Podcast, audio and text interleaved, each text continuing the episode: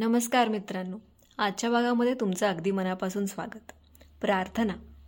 प्रार्थना हा आपल्या किंवा सगळ्यांच्या संस्कृतीचा एक अविभाज्य भाग आहे ज्यात आपण असं जे काहीतरी मोठं आहे एक सुपर पॉवर आहे त्याला आपण प्रार्थना करत असतो. काही एकदा जेव्हा संकट येतात तेव्हा जास्त वेळा प्रार्थना करतो. पण प्रार्थना अशी गोष्ट आहे जी आपल्याला पॉझिटिव्हिटी आणते आपल्या मनामध्ये आपल्याला आशा देते.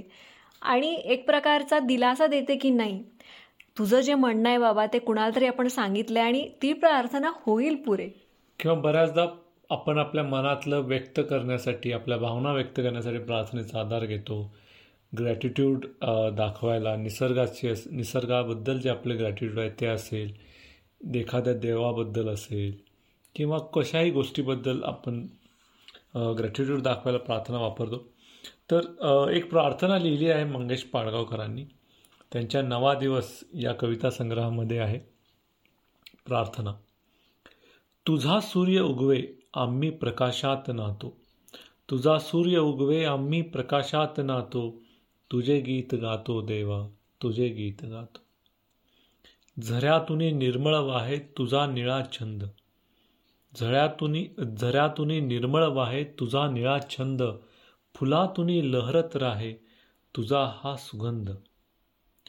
तुझ्या प्रेरणेने पक्षी उंच उंच जातो. तुझ्या प्रेरणेने पक्षी उंच उंच जातो. तुझे गीत गातो देवा तुझे गीत गातो. मुशाफिरा थकल्या देतो वृक्ष गाढ छाया. मुशाफिरा थकल्या देतो वृक्ष गाढ छाया. तशी तुझी आम्मावरती माऊलीची माया. जिथे जिथे जातो तेथे तुझा हात येतो. जिथे जिथे जातो तेथे तुझा हात येतो. तुझे गीत गातो देवा तुझे गीत गातो. मंदिरात माणुसकीच्या तुझा नित्यवास. मंदिरात माणुसकीच्या तुझा नित्यवास. सत्यप्रेम करुणा आहे तिथे तुझा श्वास. विकासात आमच्या आम्ही तुझी भेट घेतो. विकासात आमच्या आम्ही तुझी भेट घेतो. तुझे गीत गातो देवा तुझे गीत गातो. तुझी मुले आम्ही सगळी नसे जात पात. तुझी मुले आम्ही सगळी नसे जातपात द्वेष भेद यांच्या भिंती नको या जगात. सुरातुनी वाहुणी आम्ही तुझे प्रेम नेतो. सुरातुनी वाहुनी आम्ही तुझे प्रेम नेतो तुझे गीत गातो देवा तुझे गीत गातो. तुझा सूर्य उगवे आम्ही प्रकाशात नातो तुझे गीत गातो देवा तुझे गीत गातो.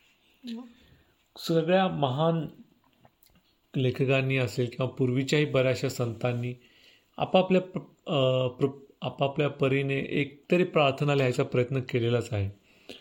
तुकारामांनी ज्ञानेश्वरांनी संत रामदासांनी तसंच मंगेश पाडगावकरांनी हे प्रयत्न केलेला आहे तर प्रार्थना वेगवेगळ्या प्रकारच्या असतात.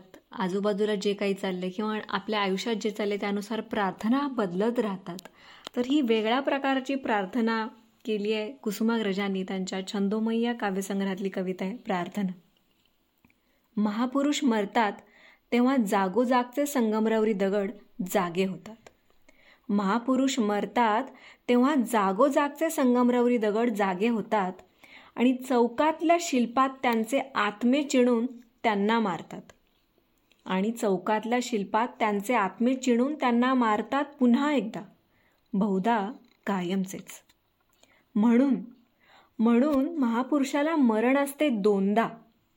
म्हणून महापुरुषाला मरण असते दोनदा एकदा वैऱ्यांकडून आणि नंतर भक्तांकडून.